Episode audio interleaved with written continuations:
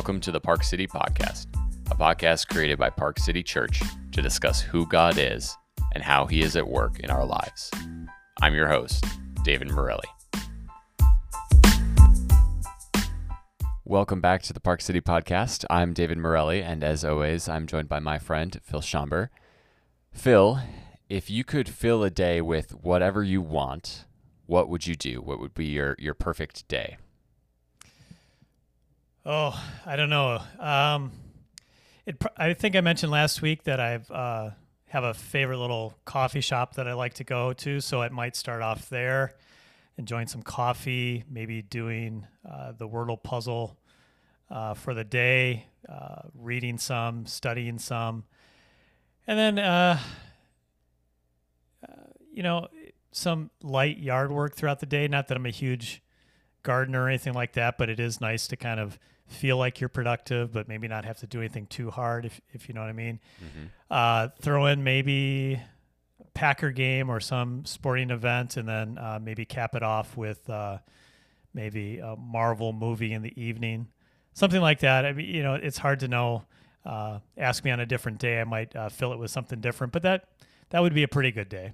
Yeah, it sounds like a good day. I uh, I enjoy going to coffee shops as well, so that would be uh, a, nice. I enjoy slow mornings, uh, so I like you know if I got up and then you know was able to spend a little bit of time at a coffee shop or even you know staying at home. I'll make coffee and and read or uh, I'll catch up on. I love sports, so I spend a good chunk of my mor- of that morning time reading ESPN and things.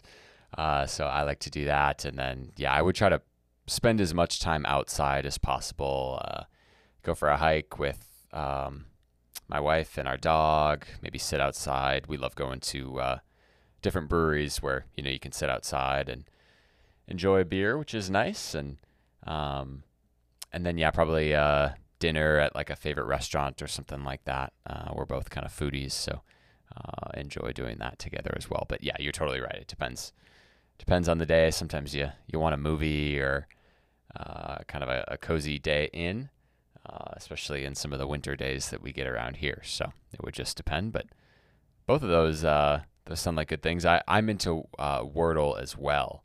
Uh, what's uh, what's your best Wordle score? Have you gotten in a one guess before?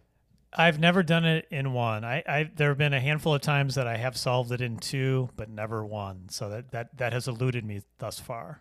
Yeah, I haven't either. I've done it in two once.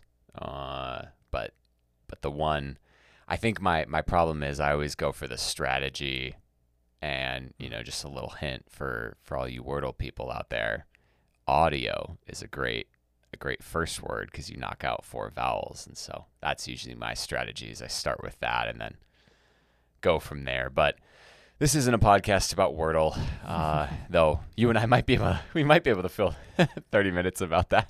We probably could. They might but, like it better if we did. Yeah. they would either like it way more or way less. So with that, we'll we'll get into our conversation uh, on Romans. Uh, you'll remember if you were listening last week, we were talking about Romans 7 and how we are freed from bondage to the law. And this week, we are talking about chapter 8, and we're going to discuss the role that the Holy Spirit plays in giving us an assurance of our salvation. So, chapter 8 concludes a major section of the book that began in chapter 5, where Paul breaks down some of the implications of our justification. Uh, you'll remember in our discussion on chapter 5 that we talked about some of the specific implications, such as peace with God, access to Him, uh, but we also introduced the topic of hope, both a present hope and a future hope of what is yet to come.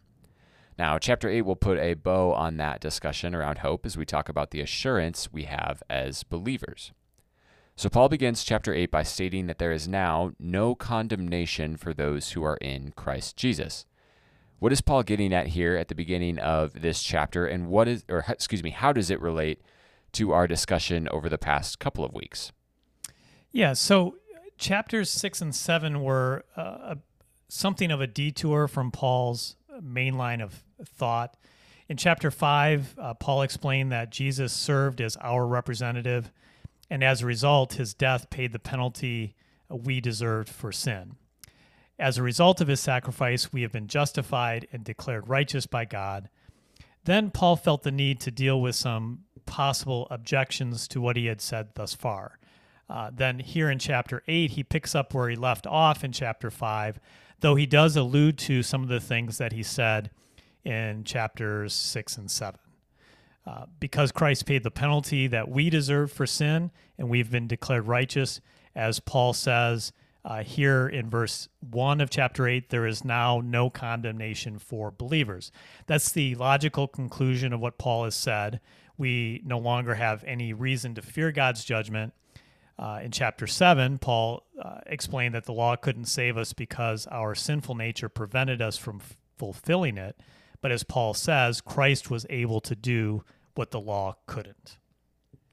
Yeah, Paul is reinforcing some of the core tenets of the gospel and the implications for believers today. So, I mentioned again how this is uh, Romans 5 to Romans 8 is kind of one big section of the book. And we kind of see that because Paul begins this chapter by saying there's no condemnation. And it echoes really his statement at the beginning of chapter 5, where he starts out saying, Therefore, we have peace with God as a result of our justification. So we are not condemned by God for our sin because Christ has paid that penalty for us. Instead, we have peace with God. And again, tying back to the conversation in chapter 6 and 7, we, we are also not condemned by sin or the law because we have been set free from bondage to them. Again, as we discussed, because we have died with Christ, we also died to the law and we died to sin. And so now, as, as Paul says in verse 2 of chapter 8, we are set free in Christ. Right. So again, here at the start of chapter eight, he's sort of summarizing um, uh, his main point thus far. And uh, as as believers, you know, we have nothing to fear because the penalty for sin has been paid, and as you've said, uh, we're no longer under the dominion of, of, sin or the law, and as a result, uh, we have hope uh, because we're no longer under God's judgment. Exactly. Well, in the next section, then in verses 4 to 13, Paul begins discussing how the Spirit of life, as he refers to him, helps us to overcome indwelling sin in our lives as believers. How does Paul help his readers to understand that it is the Holy Spirit who helps us overcome sin in our lives? Right. Well, Paul has just said that there is no condemnation for believers. Then at the end of verse 4, uh, he describes believers as those who walk according to the Spirit. Uh, so, a distinguishing mark of all believers is that they have the Holy Spirit at work within them. And that's significant for a number of reasons, including the fact, which Paul will get to, uh, that the Holy Spirit is the one who will raise our mortal bodies and thus it, uh, guarantee eternal life for us. But the Holy Spirit is at work in the day to day life of the believer as well. And this is something that Paul emphasizes here in verses 4 to 13. He begins by drawing a contrast between the life of a believer uh, and the non believer. Specifically in verses 5 to 8, he focuses mainly on the mindset of a non believer. And as we've already discussed earlier in the podcast, as a result of the fall, all of us naturally turn away from God. We pursue our own interests uh, regardless of God's will. And given that, without the Holy Spirit's work uh, in their lives, unbelievers inevitably have their minds set on their own desires rather than God's, and as a result, live lives that are essentially hostile to God, even if that is not how they would see it. So, uh, the Holy Spirit, given that natural bent uh, towards sin, is absolutely essential uh, for believers to be able to live the kind of life that God uh, desires for them. Absolutely. And Paul is once again hammering home how we have a new identity because of what Christ accomplished, just as he was doing in, in, in chapters six and seven. Uh, in he's he's teaching us about the new identity we have. In verse nine, he says that we are not in the flesh, but in the spirit. So, as a result of our conversion and justification, we as believers are now indwelt with the Holy Spirit. And because of Him, because of the Holy Spirit, we have life even though we died with Christ. Paul explains this further in verse 11, where he says, If the spirit of him who raised Jesus from the dead dwells in you, he who raised Christ Jesus from the dead will also give life to your mortal bodies through his spirit who dwells in you. So it isn't through our own strength that we fight sin in our lives, as we often think that it is. We often think that, okay, Jesus did what he did on the cross, and now it's up to us as individual believers to fight sin under our own strength. Do we want to, you know, maybe repay uh, God, or we want to show God how worthy we are of the salvation that that Christ purchased for us? But again, what Paul is going to continue to talk about is it is the the power of the Holy Spirit. Again, the same power that rose Christ from the dead that now lives in us, and actually, just as you're saying, enables us, though our our nature is still bent towards sin, uh, enables us to live in line with God's word.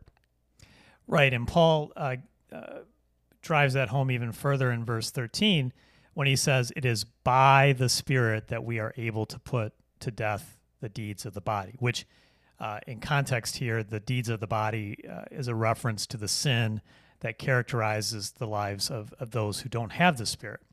And Paul makes clear uh, that we as believers have an obligation to rid our lives of sin, but it's just as clear that the Holy Spirit is the one who is at work in our lives in such a way that he produces that result within us. Uh, without that work, um, that just doesn't happen. Uh, and so he's he's absolutely essential uh, in the life of a believer. Absolutely. Well, in the next section, then, verses 14 to 17, Paul now refers to the Holy Spirit as the Spirit of adoption. Why is this significant? Well, it's significant because it signifies the nature of the relationship believers now have with God. We were once objects of his wrath, as Paul explained earlier in Romans, but we now experience his fatherly love. Um, and it, and Paul wants that knowledge to provide us with assurance, which uh, you know, as as we talked about at the beginning, is is perhaps the major theme of uh, this this particular chapter. Uh, Paul closed verse 13 by saying that those who no longer live according to the flesh, uh, because they have the Spirit, will live. Uh, what's the basis for that confidence? Well, Paul earlier explained that because we have the Spirit, the same power that raised Christ from the dead resides within us. Now, Paul provides further assurance by tying the indwelling of the Spirit to a new relationship with God. Uh, as he says in verse 14, all those who are led by the Spirit are children of God. As a result, we have nothing to fear. As God's children, we are his heirs and he will assuredly give us eternal life with him as our inheritance. Right. This is another beautiful reality of the gospel that we are now children of God. How do we know that that's actually the case? Well, Paul says in, in verse 16 that it's because we have the Holy Spirit who, quote, bears witness with our spirit that we are children of God. And why is this significant? Again, because of what you were just saying. It assures us that there is no condemnation for us. It assures us that, again, God is of a favorable uh, disposition towards us as a result of what Christ did. Uh, you know, and, and even though we, we know those things to be true, what are we naturally afraid of? We're afraid that God will all of a sudden you know, take take away the promises of Christ and, and will now hold us accountable for our sins, right? We fear that, uh, okay, maybe maybe Christ accomplished uh, everything he did on the cross, but that only wiped the slate clean. Now it's up to me to get myself into heaven. It's up to me to produce, you know, our, our my own righteousness. But that isn't the case. We don't have to fear uh, that those things are true. In fact, Paul's assuring us that they are not. Um, and and again, the ultimate assurance uh, and Paul's argument is that the Holy Spirit is the guarantee of those things. That because we have Him, because we are uh, indwelt with the Holy Spirit, no one can condemn us because that signifies we are in Christ. And if we are in Christ, we can't be out of Christ. Right, and uh, the, the Holy Spirit is the mark of that. But um, and if we were to forget that, the Holy Spirit also um, witnesses to us, testifies to us, reminds us of the fact that we are God's children. Um, and so uh, the purpose of that is to, again, to uh, take away that fear and to reassure us that, uh, as Paul will say later, that there is nothing that can separate us from God because he loves us as children. So, um, again, we have nothing to fear because we have the Spirit, and uh, the, the Holy Spirit does um, work to, to remind us of that fact. Well, in verse 17, Paul states that because we are children, we are also heirs of God. And then he says this next phrase he says, provided we suffer with him in order that we may also be glorified with him. What does Paul mean when he says this? Well, you know, we just said that the believer can look forward uh, forward to eternal life uh, as an inheritance, but because it is an inheritance, we don't yet possess it. Uh, unfortunately, we still live in a fallen world. Uh, as a result, we will inevitably still suffer. Uh, and in that respect, we walk the same path Jesus did. As believers, we are followers of Christ, and just as he suffered uh, before being glorified, so we will also suffer before being glorified. Um, and uh, as, as Doug Moo explains it in his commentary on Romans, because we are one with Christ, we are his fellow heirs, assured of being glorified with him. But at the same time, this oneness means that we must follow Christ's own road to glory, suffering with him. So we're united with Christ, uh, we're united with him in, our, in his sufferings, uh, you know, as we experience that. But that also means that we can look forward uh, to being glorified with him um, so, as followers of Christ, we follow that path as well. Yeah, it's a tricky verse to interpret because I think at first glance it may appear as though our suffering is a quote unquote work uh, that's necessary for us to be saved. It's uh, almost as if you know the Lord would then design it in such a way where you know, okay, every believer has to suffer uh, in order to be saved, but that's not the case. Again, that if, if that were the case, it would be justification by works, as um, Paul has already emphatically argued against that and rather argued for justification by faith uh, in, in Romans 3 and 4. And so, really, what he's doing here is, is what you were unpacking there. It's, it's talking about the order in which we receive our salvation. Uh, in this order, we experience the tension between the already and the not yet, you know, as you were alluding to when we talk about inheritance, that uh, the promise of the inheritance is there. That's the already. Uh, we just have not yet fully received it. And that uh, when Paul talks about us being glorified, we don't have a resurrected uh, body. We aren't perfectly with Christ in the new heaven and in the new earth at this point. And so uh, while we yearn from that, we recognize, or yearn for that, excuse me, uh, we recognize that we live in a broken world. And as I was talking about in, in the sermon yesterday, we will experience suffering. Uh, and so as we wait for that, we'll experience suffering because of the fact that we live in the broken world. But that's not unique, as you were pointing out there. That's exactly the path that Christ followed. And so we have a hope for, for much of the reasons uh, for many of the reasons, excuse me, uh, that I was mentioning yesterday. That uh, again, Christ understands those things, uh, and and moreover, God is able to use them in order to conform us into the image of His Son. But again, the promise remains: we will be glorified. And just as you're saying there, we have a hope that then sustains us and, and, and helps us to endure. Right. Christ sets the example for us in in that respect.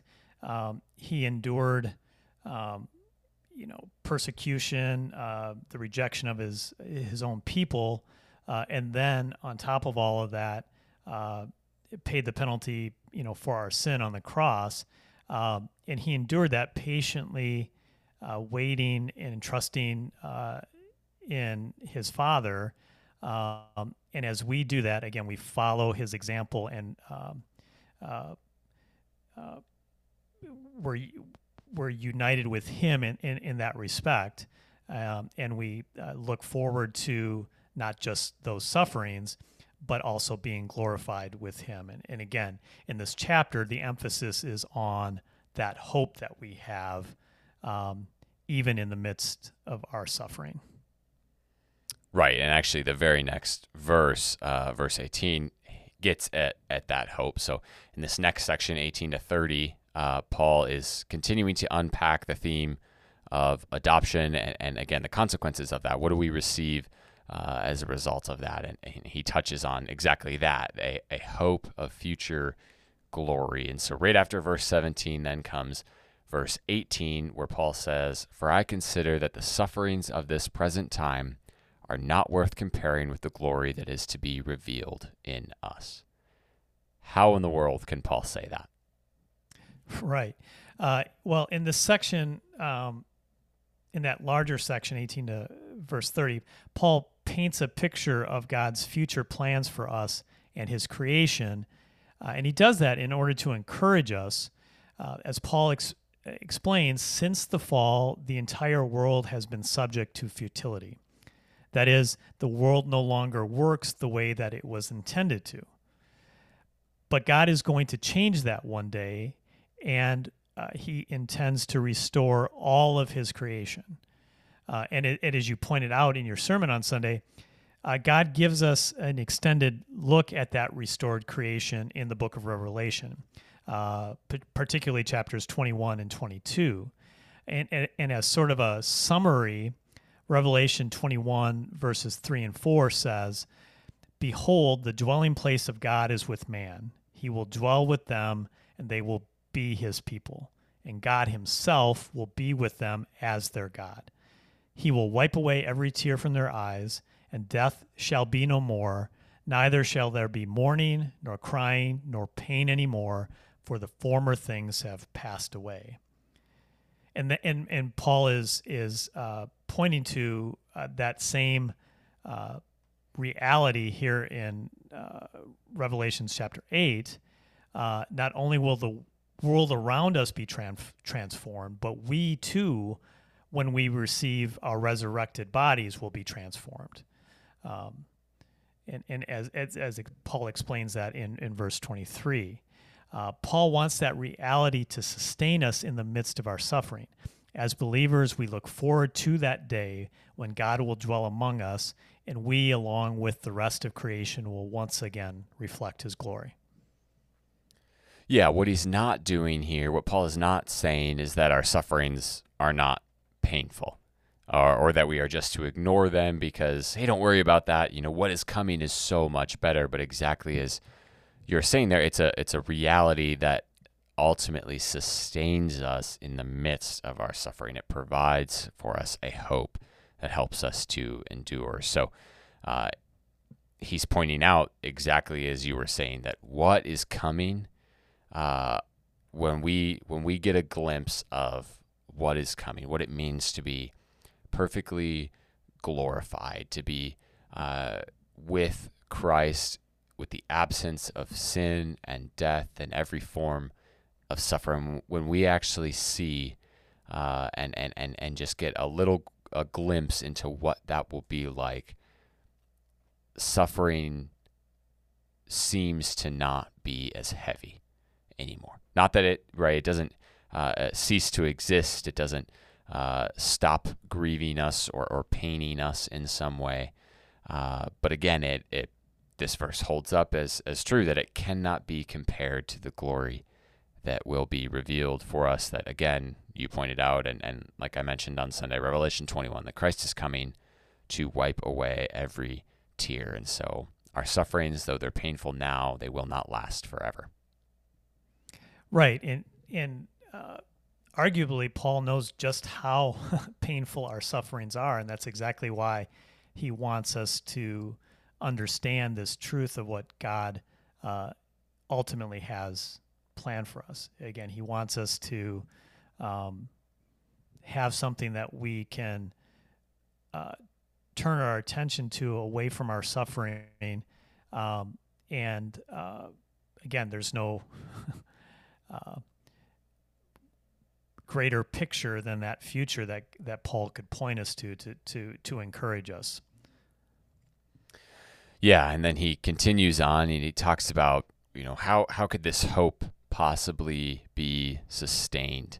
Uh, he talks about the hope that we have for our coming glorification in verses 24 and 25. And uh, again, I think any of us who have experienced suffering, uh, we understand the challenge that it is to continue to have hope. Uh, that's a, a, daily, hourly, uh, you know, struggle in some of those darkest uh, moments. And, and what Paul kind of unpacks for us is that our hope is sustained by a patience, uh, which John Calvin in his commentary describes as he describes patience as an inseparable companion to faith. The Lord produces in us a patience uh, and a faith to endure amidst, amidst the, the worst suffering that we might experience as we await our coming glorification. And this would again harken back to Romans 5, when we talked about what does hope produce, you know, character and perseverance and, and, and, and suffering. And, and uh, uh, I think it's verses 3 to 5 that, that Paul talks about those things. And so we can rejoice in our sufferings because of the fruits that they produce, because of what the Lord is, is able to produce. And again, we know all of these things are coming true because of the significance of verses 28 to 30. Right. Paul wants us to both um, see and feel the inevitability of our future glorification. Uh, verses 28 and thir- through 30 uh, works through the links of what some have referred to as an unbreakable chain that moves from God's plan in eternity past, uh, eternity past to our calling and justification, and ultimately to our future glorification what Paul wants us to understand is that uh, this hope that we have is utterly secure. Um, those, you know, if, if, if you're in this this category of believer, uh, it's inevitable that um, God called you. Uh, he brought you to, to faith in Christ through calling you. Uh, he he justified you, and uh, if all of those things have happened, He most certainly will uh, glorify you as well. So it, there's this this link that He goes from one step to one step to one step, and there's no gap in those. So it's from beginning to end, God will surely uh, bring it about. Right, exactly. And because those promises, again, are rooted in the promise of God doing that work, again, He is uh, ultimately able to be trusted and, and He will remain faithful. Uh, and so, again, there's that additional level of assurance there. So, Paul then concludes the chapter by giving us a great reminder of God's love for us in verses 38 to 39. So, how do these verses encourage us? Right. Well, as we've uh, sort of uh, been talking about here for a little bit, assurance is the uh, overarching message that Paul is kind of hitting on here uh, in this chapter. And, and Paul brings it to a close with a summary of why the believer uh, sort of eh, can rest secure in what Christ has done for them. Because, because Christ died f- to pay the penalty for sin, we now have peace with God. More than that, as Paul has just explained, we are now God's children. And if that's true, God is most certainly for us and as he says in verse 31, if God is for us, who can be against us? Paul then goes on to spell out why we should have supreme confidence in God's love for us. God was willing to send his own son as a sacrifice to save us from our sin. If he was willing to do that, what wouldn't he do for us? Or as Paul says in verse 32, how will he not graciously give us all things? And if all of that is true, if God has declared us righteous, there is no one who can step in and reverse that declaration and condemn us. That means our new relationship with God is eternally secure. There is nothing that could ever separate us from God's love. And that means we can be assured that everything He has promised will come to pass, come to pass just as He said.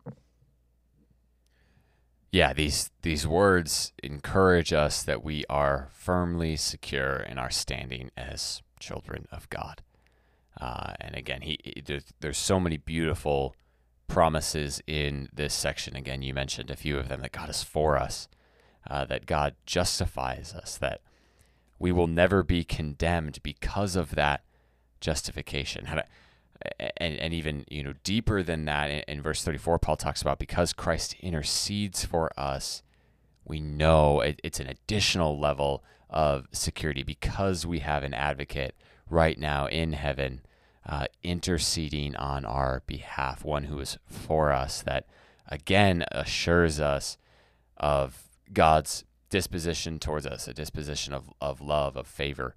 Um, but even in that, you know, uh, even in this great discourse on, you know, how great is God's love uh, for his children, Paul mentions we're not exempt from suffering in, in verse 35 and, and 36. And uh, obviously, you know, even as the the theme of assurance has been prevalent throughout this section, suffering is as well. Uh, and, and, so, just as we were talking about, that we have a hope that sustains us, a hope that endures, that says this is not how it will always be, and and one day it will be no more. And so, even you know those final closing verses, nothing can separate us from God's love. Even the worst uh, that this world has to offer, nothing will be able to separate us from the love of our Father in heaven. Right. Paul closes the chapter as almost saying no matter how you look at it, no matter what objection you might raise, um, nothing changes the the circumstances that God loves us. Uh, our debt is paid, and uh, He has a plan to restore us along with his creation. There's nothing, uh, there's, there's nothing, no one uh, that, that can change that. Um, and it's, it's, it's as if Paul tries to say that in as many ways as he can to, again, close out that uh, section to just emphasize just how sure our hope is. Yeah, he does, and it again is is one of my favorite passages of scripture to come back to in in all seasons of life um, because again to to be able to meditate and reflect on those words uh, again you you understand the challenges of, of faith. Uh, of course believing that on any given day is not easy uh, and we we ebb and flow in our in our belief in that but uh, again the beauty of this passage is that assurance that says we are in Christ uh, and again, nothing can separate us from that. And that is good news. Well, we'll pause the discussion here for today. Uh, Phil, as always, thank you so much for all of your thoughts and wisdom. Next week, we are going to look at both chapters 9 and 10 as we talk about God's relationship with Israel and Jesus as the climax of salvation history. So please join us next week for that discussion. Have a great week. Thank you for listening to this episode of the Park City Podcast. We hope this resource helps you to see and savor God's goodness, beauty, and grace in your life. If you'd like to learn more about our church, please visit our website at www.parkcitychurch.net. Once again, thanks for listening.